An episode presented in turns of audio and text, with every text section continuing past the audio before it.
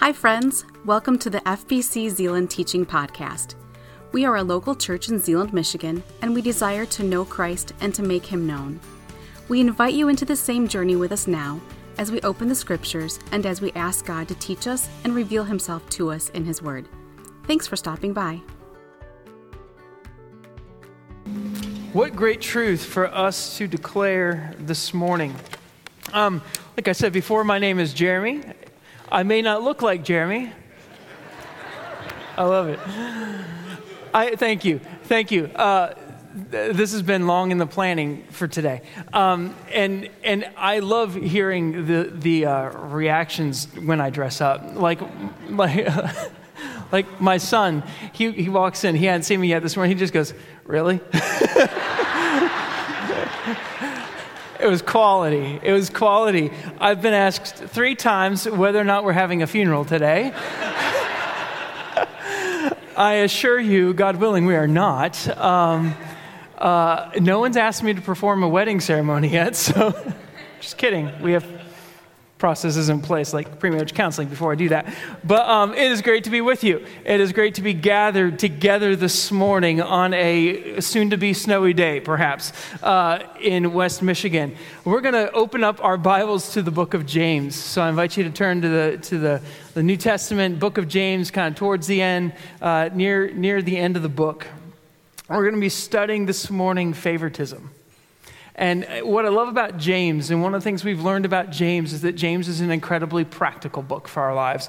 Uh, James uh, is not he's concerned about having right doctrine and he's concerned about having right creeds. But he's a person who is very, even more concerned about how those creeds and how those truths get lived out in our lives. And one of the reasons we gather here is to study the scripture. And what I hope and what I pray happens is that when you go home each week and when you open your Bible throughout the week, that these words would not just be words of knowledge to you, but that they would be words of instruction.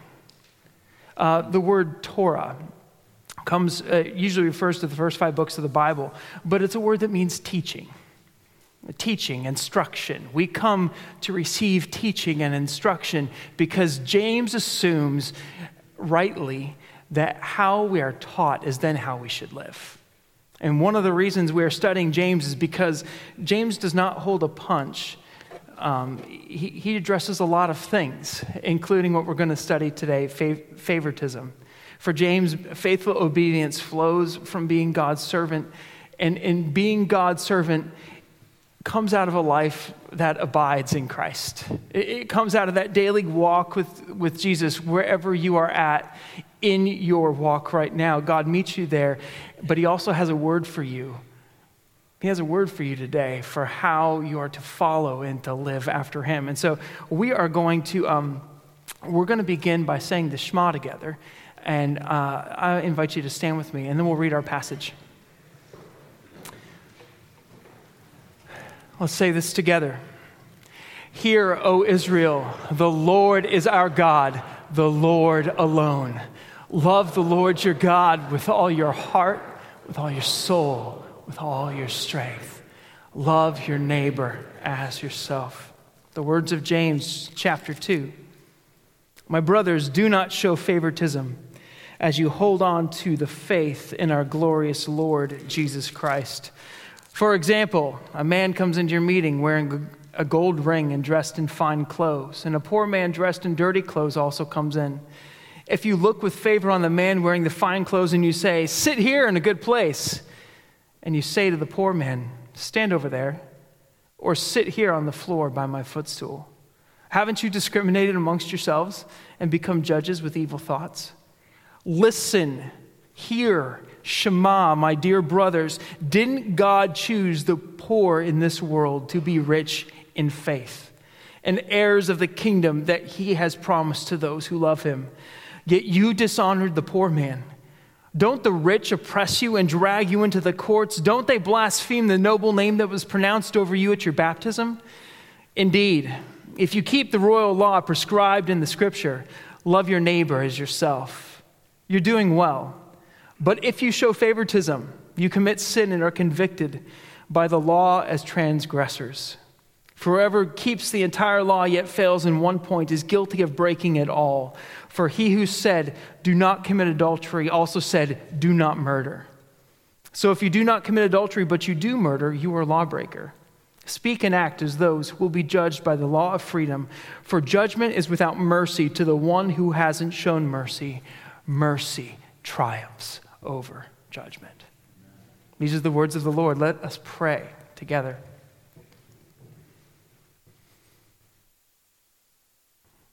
God, we pause now. We've heard your word read. And God, we ask that you would speak. That you would speak by your Holy Spirit to show us what it means to live this out. God, we thank you that we've come to a God who is slow to anger and abounding in love. A God who is rich in mercy. Because, God, we need mercy today.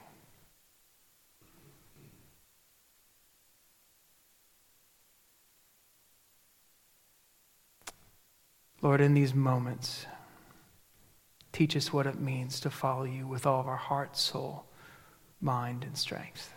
For the glory of Christ, we pray. Together we say, Amen. Please be seated.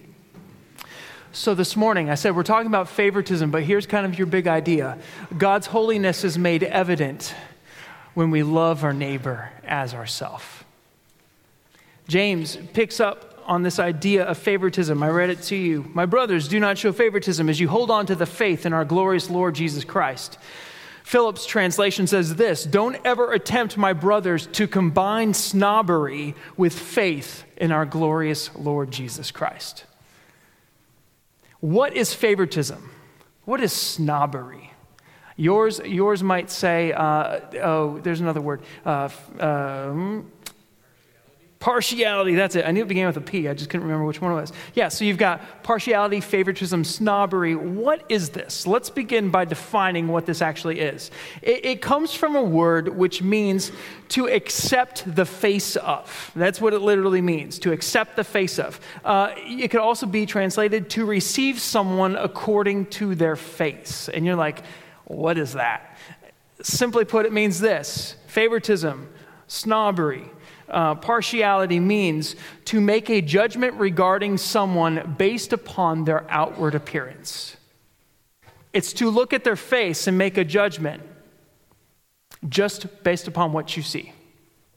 Now, we do this all the time, right? Like, we do this all the time. And sometimes it, it goes t- down the path of being wrong, and sometimes we just make value judgments. For example, um, if you saw someone with thick pants, a jacket, a red or yellow helmet, an oxygen mask, an axe, you might think it is a yeah, maybe a fireman. And if you saw him walking in with all that kind of stuff and his axe, you would probably try to make your way to the nearest exit, right? Yeah. So you, make certain judgments. Um, if you saw someone in tailored pants, a coat, a press shirt, a tie, you might think they are a Pastor, okay. Maybe. Don't let this fool you. Things are not what they appear. Or maybe a businessman. We'll go with that one. Pastor, businessman. You, you, you think it's someone who's maybe going to an important meeting, right? Um, if you saw someone with tattered coat, holy pants, mismatched clothes, dirty face, long, unkept hair, you might think someone is homeless, right? You begin to make judgments. Uh, you see someone uh, in a white coat, what would you think? Doctor. Yeah, I was, I was in the hospital this weekend visiting someone, and the doctor walked in, and she was wearing a white coat. Sure, sure enough, she's a doctor. Um, if you see someone, um, we, we make judgments all over. You might see someone who has some sort of special needs. They might be in a wheelchair. And so you're trying to determine what can I make sense of all this? You might see someone who is on one side of the age spectrum. All right, they're 70, 80, 90. You begin to make a judgment. You might see someone on the other side of that spectrum, small. you might begin to say, hmm, I wonder what I know about this person. We make value judgments all the time. Now, these initial judgments, what do they actually tell us? Not much of anything. They might give you someone's age, they might give you someone's status, they might give you what someone does for a living, but on the other hand, all of that information may be false. You might think I'm a businessman. I'm not. you might think I'm a pastor. Maybe. I am. But, um, but in our culture, we make judgments quickly by sight the, uh, on the, the increase of social media only kind of uh, accelerates this. Um, social media, Facebook, Twitter, all this kind of stuff ha- have increased our preoccupation with a certain self image. Let me ask you this. If you have one of those accounts, think about what your profile picture is. Okay, got it in your mind? Now ask yourself, how many takes did it take for me to get that photo? Was it one? Was it five? Did I, was I wearing a certain kind of shirt? Did I have a certain kind of background? What would your profile picture look like if you took a photo of yourself on an average day doing what you normally do? See, we care about image. We care about image. We're not the only ones that care about image. Status was incredibly um, common in the first century. Uh, you have Jew and Gentile. You could tell the difference, who they were. You have slave and free. You could tell the difference, who they were. You have male and female, of course. Uh, you have rich and you have poor, where our text takes us today. James says in the first verse of chapter 2 My brothers, don't show favoritism. Don't show partiality. It is inconsistent with living for Christ. And he pulls in an example. He says, for example, in chapter 2, or sorry, uh, verse 2, uh, for example, a man comes into your meeting wearing a gold ring, dressed in fine clothes, and a poor man dressed in dirty clothes also comes in. So he has painted a picture for his audience, a very stark picture. Um, this picture, it, describes a meeting. Now, the word there for meeting is the word synagogue, the synagogue in Greek. Uh, and so this, this meeting could have had two possible um, settings. Either one, it's a gathering of the church for worship. That's one possibility. The other possibility scholars talk about is, is it could be a judicial setting. In 1 Corinthians, Paul encourages the community at Corinth to settle grievances within the church. And one of the places that they would do this is in the synagogue. All right, James is writing to largely Jewish people because this is one of the early books, so, so they're used to these words. And synagogues, um, sometimes they're standalone synagogue buildings, and other times there are synagogues that meet in the home. Here's, here's a picture of a synagogue that meets in a home. This is an ancient home synagogue. And so if you were a very wealthy person, um, you might open up your home uh, for more than just you know having someone over for dinner. You might have the gathering of the church there, and you might also have some judicial proceedings that go on. And so you know you've got a kitchen and bathroom, you've got a slave room, but but you have different areas here where you could have um, a gathering for prayer, you could have a gathering for worship, or you could have a gathering for judicial proceedings. And James is painting this picture of you have a rich man and you have a poor man. And when James paints this picture, it's a very uh, poignant picture for the first century context. He describes the characters a man with gold ring and fine clothes. This is great wealth. All right? The, the clothing is luxurious. It's the finest cashmere whatever fine clothes are. It, it's gold on the rings. You know this person has status, you know this person has wealth. And there's a poor man in dirty clothes. And the word used here for poor describes the severest form of poverty. All right, it's the severest form of poverty. One scholar says this person may well own, may, may well own only one set of clothing, and these clothes are disgustingly unclean. So James is putting together this picture. For example, you have someone the highest of high status, and you have someone the lowest of low status, and he says, Brothers, don't show favoritism. How would you show favoritism? Well, James says, uh, if you look with favor on the man wearing fine clothes and you say, sit here, sit here in this nice place, I've, I've reserved the place of honor just for you. But you say to the poor man, sit over here, maybe on the floor by my feet. He says, haven't you become judges with evil thoughts? Ha- haven't you preferred someone over someone else? Image happens all the time in our society, and it happened all the time back then. But oftentimes, the image really distracts us from what is at the core of who we are. For example, what was your morning like today? Before you came here, a couple of you wearing a nice suit, maybe. Um, what was your morning like? Does the presence of a coat and a tie tell you anything about me?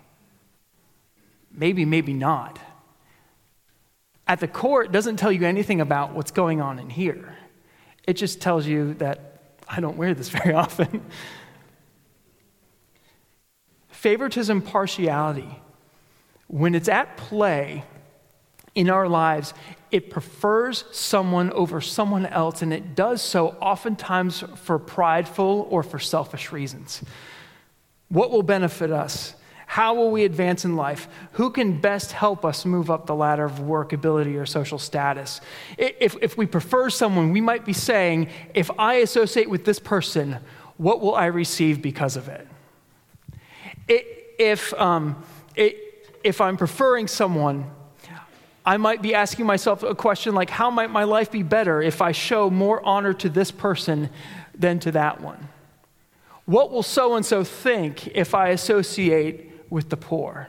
What will someone think if I associate with the rich? James says, Brothers, you have, say, you come into a meeting at the synagogue, and there's a poor man and there's a rich man, and you say to the poor man, Here, place of honor. Poor man over there.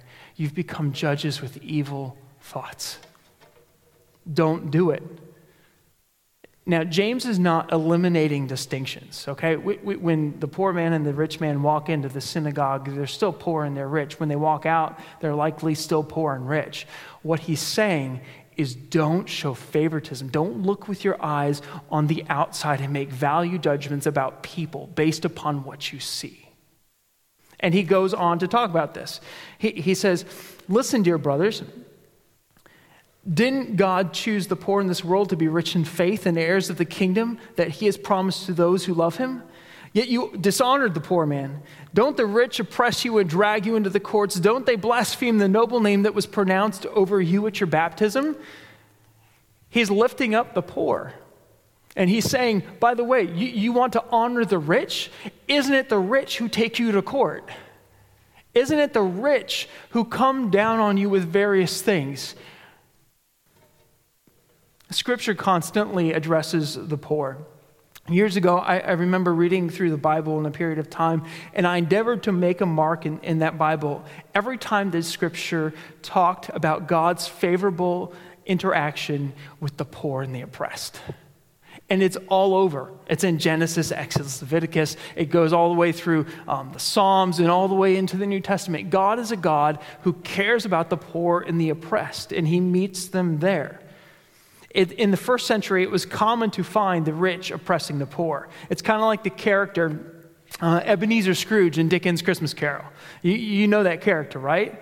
He, he's someone who, uh, who wants every last penny. You don't even get out early for, for Christmas Eve.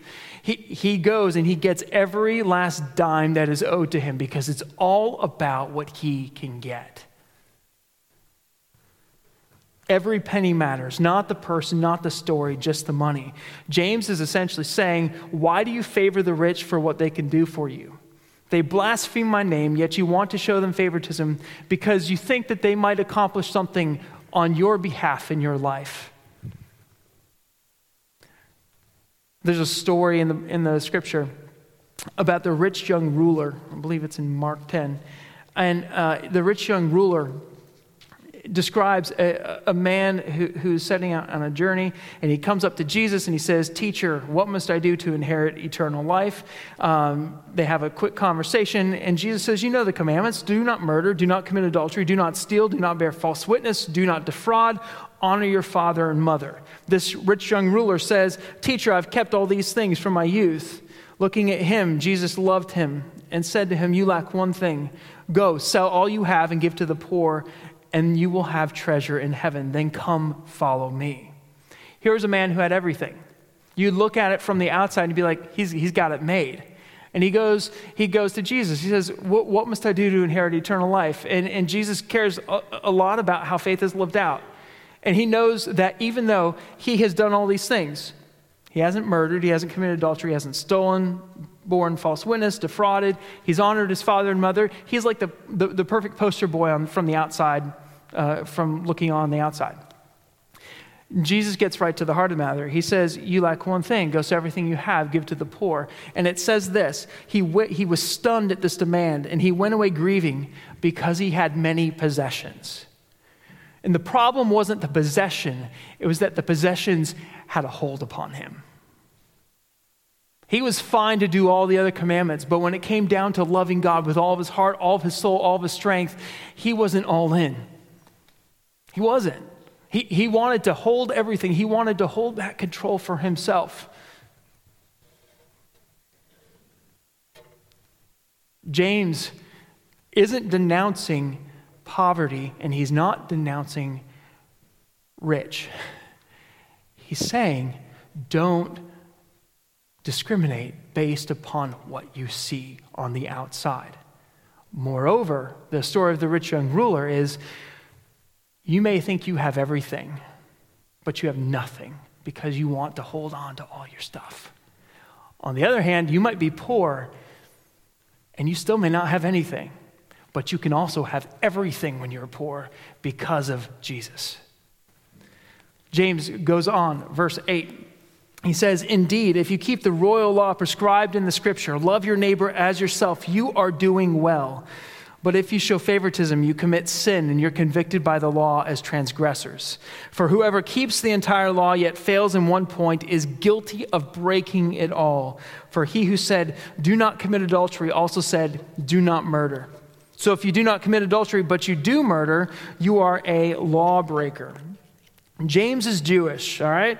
He, he's, he, he's well steeped in the scripture. And he's pulling on a scripture here in Leviticus 19:18. So if you take a moment, just go back to Leviticus 19. It's towards the beginning of your Bible, Genesis, Exodus, and Leviticus.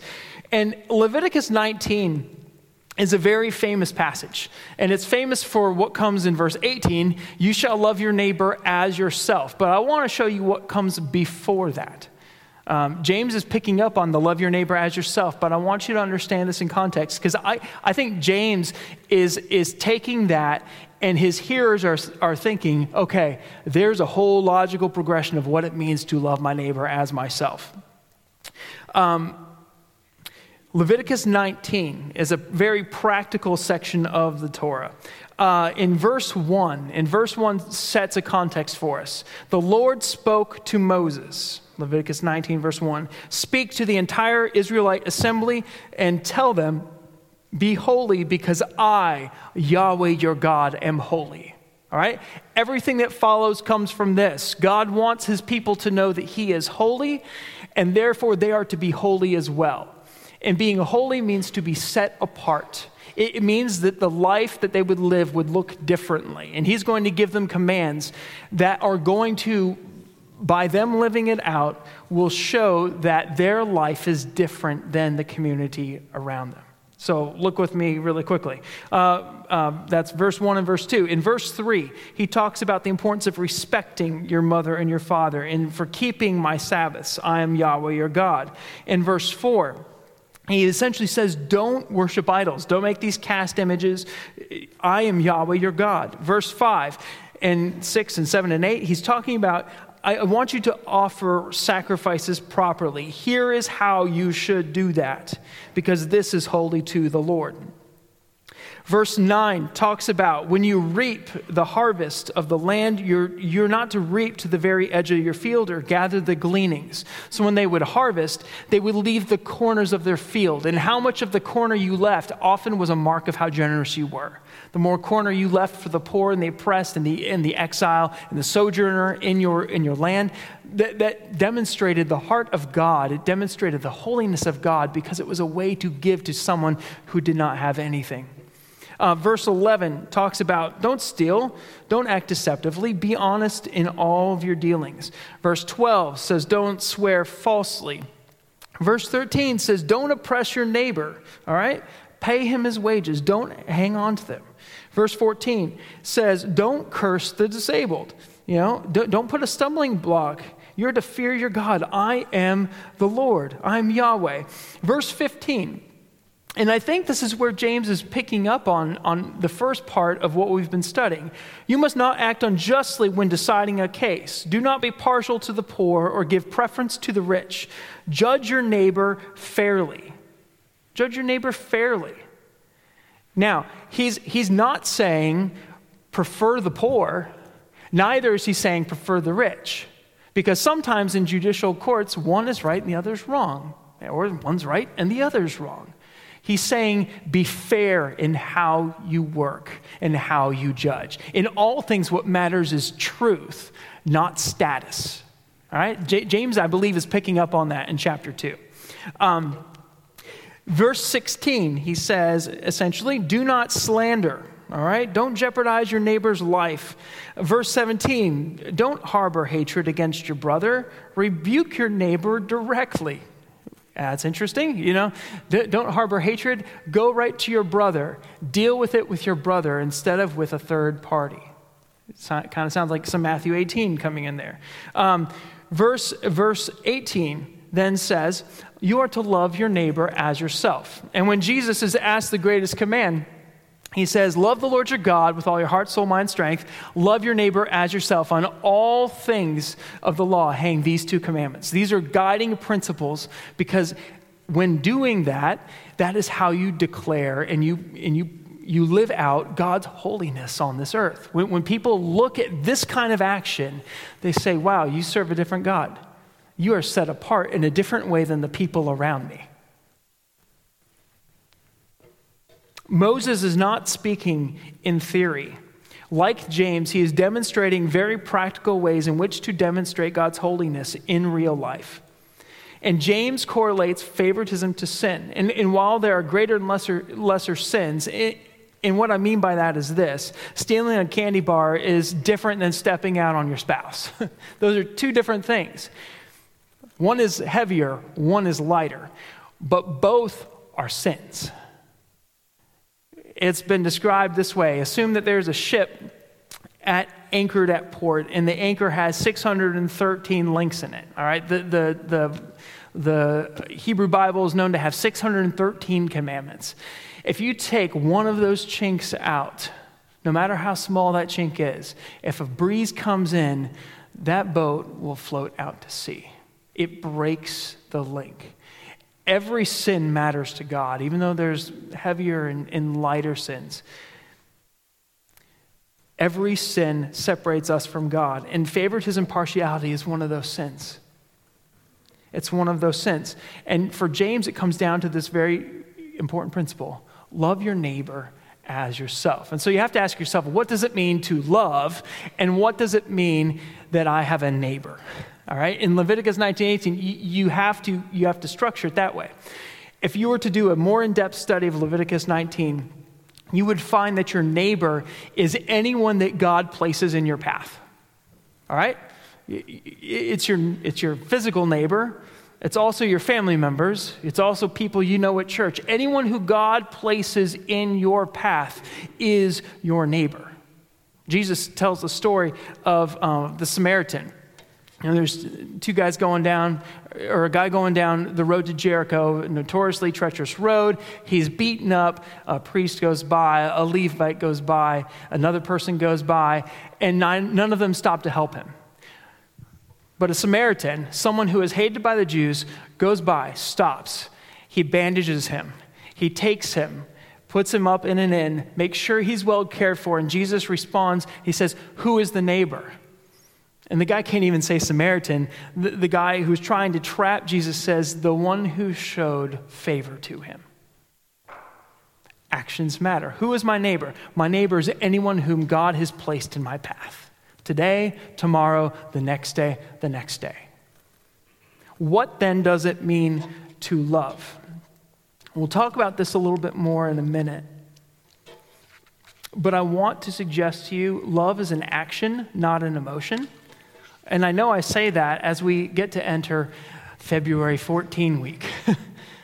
You're about to be inundated, if you haven't already been, by Valentine's and candy and roses and all this kind of stuff. Uh, everyone's going to try and sell you everything uh, the bigger, better chocolate set and all this kind of stuff. To love is to decide, to act on someone's behalf for their betterment without expecting anything in return.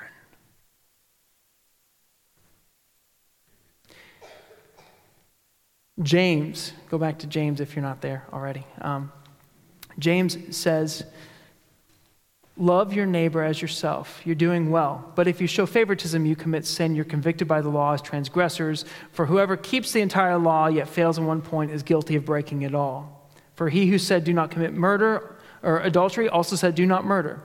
If you do not commit adultery, but you do murder, you are a lawbreaker. And friends, we're all lawbreakers. We're all lawbreakers. Every one of us has broken God's commands. Romans says it this way all have sinned and fallen short of God's glory. But here's what James says next. He says, Speak and act as those who will be judged by the law of freedom.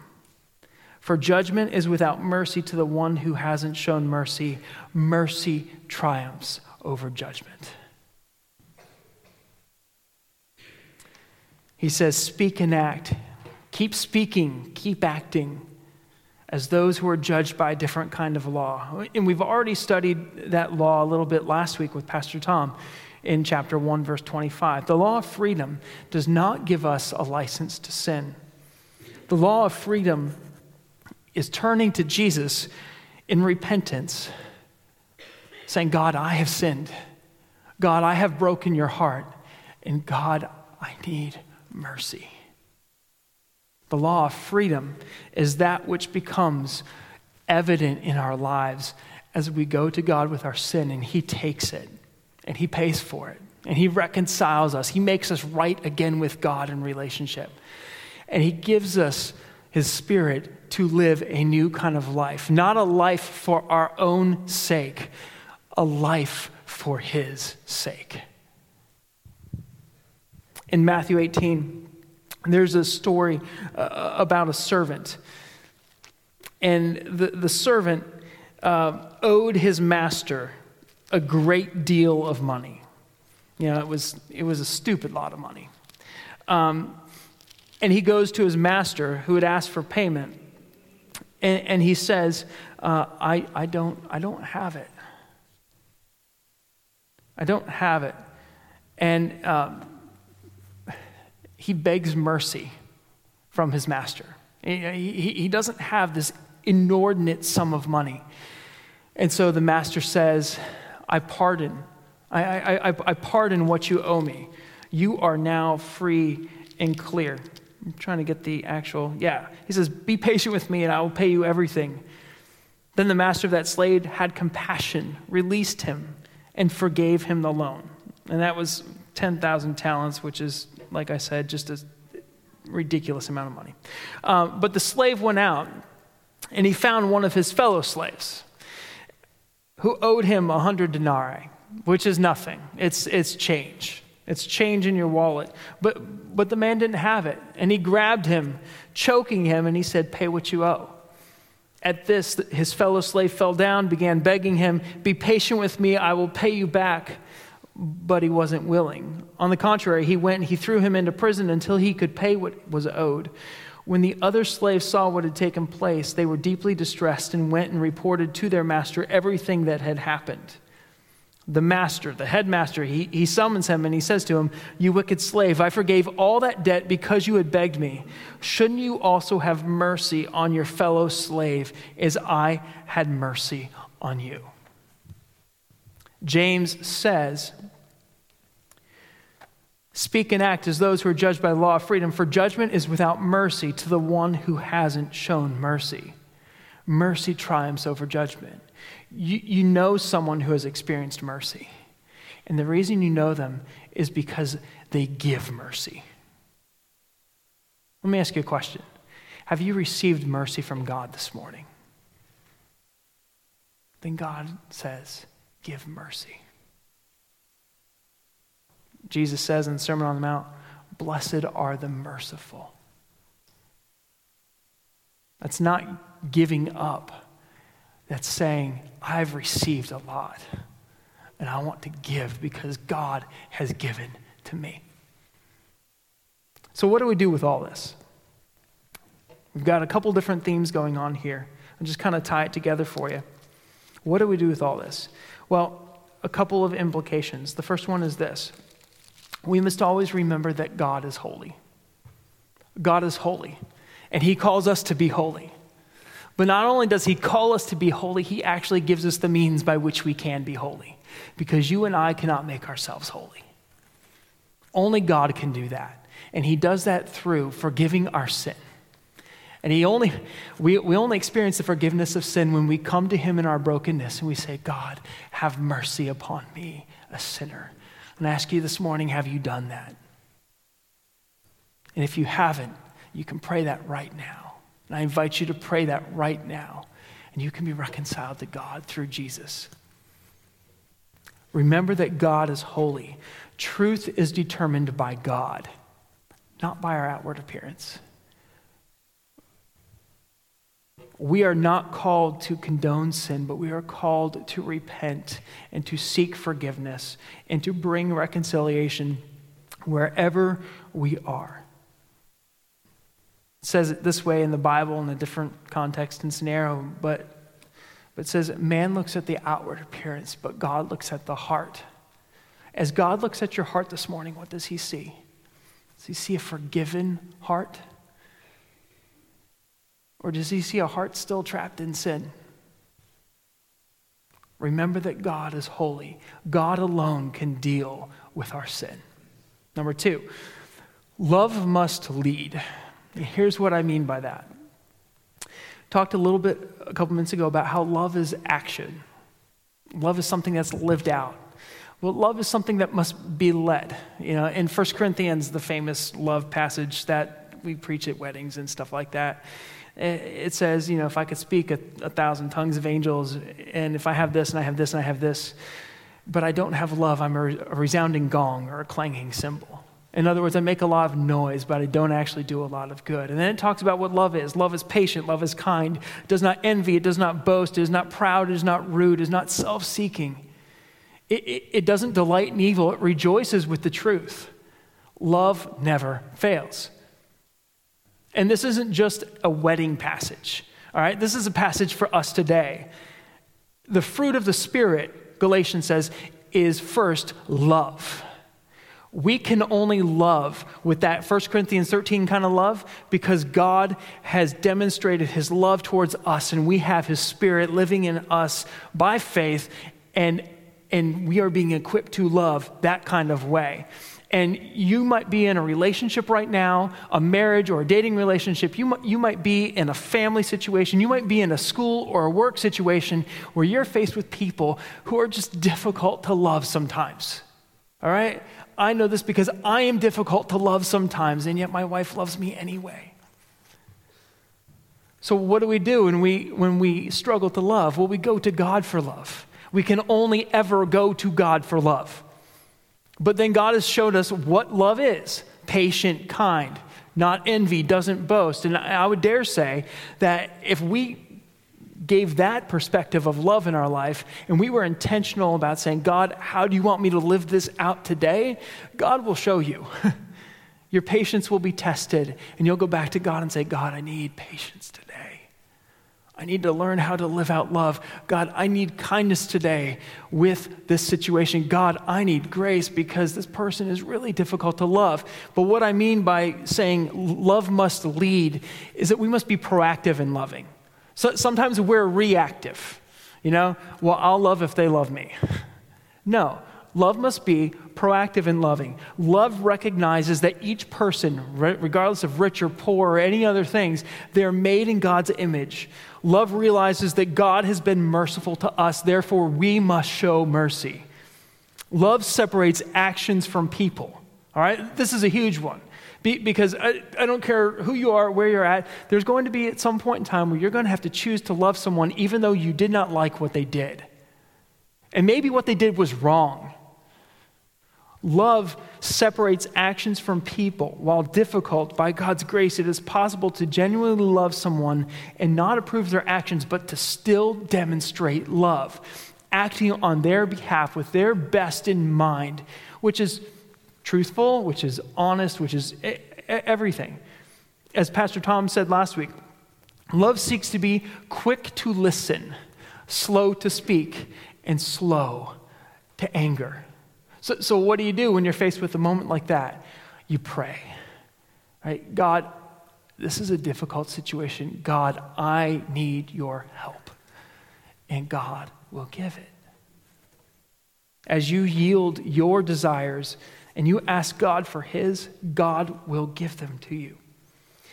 Number three, so remember God is holy, love must lead. Uh, number three, um, the church is the one place where every person should be valued. The church, and I don't mean the building, I mean the people. The church is the one place where every person should be valued, regardless of their background, regardless of where they've come from. Now, that does not mean that even in the church you don't deal with sin. Of course, you deal with sin, and the scripture talks about how to do that. But it means that every person has infinite value in God's sight. The church is um, sometimes known for divisions and for cliques. what we should be known for is unconditional love that calls one another into greater holiness by God's grace. Age, gender, c- culture, wealth, none of these things define a person's worth. What defines a person's worth is Christ. The church should be the one place where each person should be valued. And the more this is practiced within the church, guess what? People take notice of that because one of the things that many people are looking for is value. And they find it all sorts of ways. They find it in relationships, they find it in academics, they find it in uh, drugs, they find it in alcohol, they find it in all sorts of ways. They, they, they find it in being um, the best that they can possibly be in getting the gold star at school or the promotion at work. But those don't define value. What defines value is what has God said about you? That you're loved, that Christ died for you The church should be the one place where each person is valued. And finally, um, this can only be done with a daily relationship abiding in Christ. Abiding in Christ. Um, I, I went to go visit Donna Malone yesterday, who's in the hospital, and um, she, she wasn't doing well when I saw her. She just had a, uh, a line put into her neck to stabilize her blood pressure, and, and it, she was in a little bit of pain and discomfort. And um, I was in her room for her room, her, her room in ER for five minutes or less before she asked, How's Shirley Wayner doing? Here she is on a hospital bed herself. She is so concerned about someone else. And it struck me that's what it means, in part, to let love lead. That's what it means to care for others with a deep, passionate love that drives what you do. Because when you're faced, even in the, really dark situations of life, you say, How can I love the people around me? I found out more about her yesterday. You know, like she volunteers at her retirement center, and, and she's always looking out for others. And, and I was personally challenged because I don't do that in that same way. James says, My brothers, don't show favoritism. And the flip side of don't show favoritism is love your neighbor as yourself. I don't know who God is going to place in your path this week, but I do know one thing God has called you to love them. God has called you to love them. I want to challenge you and encourage you. Don't live out of your flesh this week. Don't say, I'm just going to be better. We're going to pray in just a moment. I'm going to give you space to say, God, I know who I think you're calling me to love. Or, or, God, maybe I don't know who you're calling me to love, but I know that you're going to ask me to love someone in a difficult way. And I want to embrace that in a way that matters most for the glory of God and for the declaring of his holiness in this world. All right, w- would you bow your heads with me? And would you just take a moment yourself to pray right now?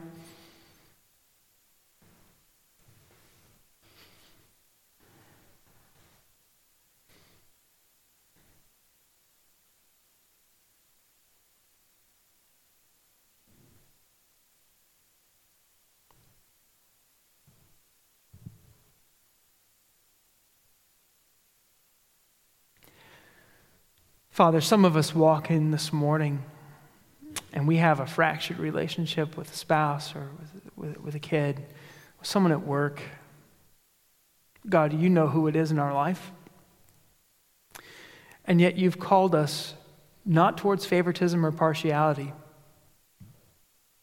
You've called us, Lord, to, um, to love our neighbor as we love ourselves. And even as we think about ways in which we love ourselves, um, ensuring that our basic needs are met, um, caring, caring for different things in our life, God, I, I pray that you would give us the wisdom to see what it means to love our neighbor this week. God, I pray that any, any sin in our life, particularly the sin of partiality or favoritism would be shown to us right now. And God, we ask your forgiveness for how we prefer some over others. God, we don't want to do that. And God, we yield our desires, our plans, our dreams for the ones that you desire for us to have. Lord, I pray for, for us as a congregation as we enter into our week. We go out into this world. We have the opportunity to be salt and to be light, to, to, to shine forth the holiness of God in the midst of a world that is really filled with a lot of division and a lot of anger. Help us to help us to listen to be quick to listen, to be slow to speak, and to be slow to anger. God, thank you uh, for teaching us your way. Help us to rely upon your faithfulness. God, give us an undivided heart to live for you this week by the power of Christ in us. We pray in Jesus' name. Together we say, Amen. Thank you so much for being here this morning. Uh, if the Lord is doing something in your life, you want to dialogue about that, talk about that, uh, we would love to be able to sit with you at some point in time today or this week and just kind of help you uh, unpack things that God is doing in your life. If there's any way we can serve you, please let us know. Uh, it is our pleasure to do so. Would you stand with me? Brothers and sisters, as you go this week, may you seek to love the Lord your God with all your heart, with all your soul, with all your might. May you seek by the grace of God to love your neighbor as yourself. May God show you what it means to do that in accordance with his teaching and for the glory of his name. Thanks for listening. We hope that what you heard inspires you to take the next step in your faith. If you have questions about this message or would like more information about our church, we invite you to check us out at fbczeeland.org or call us at 616 772 4377.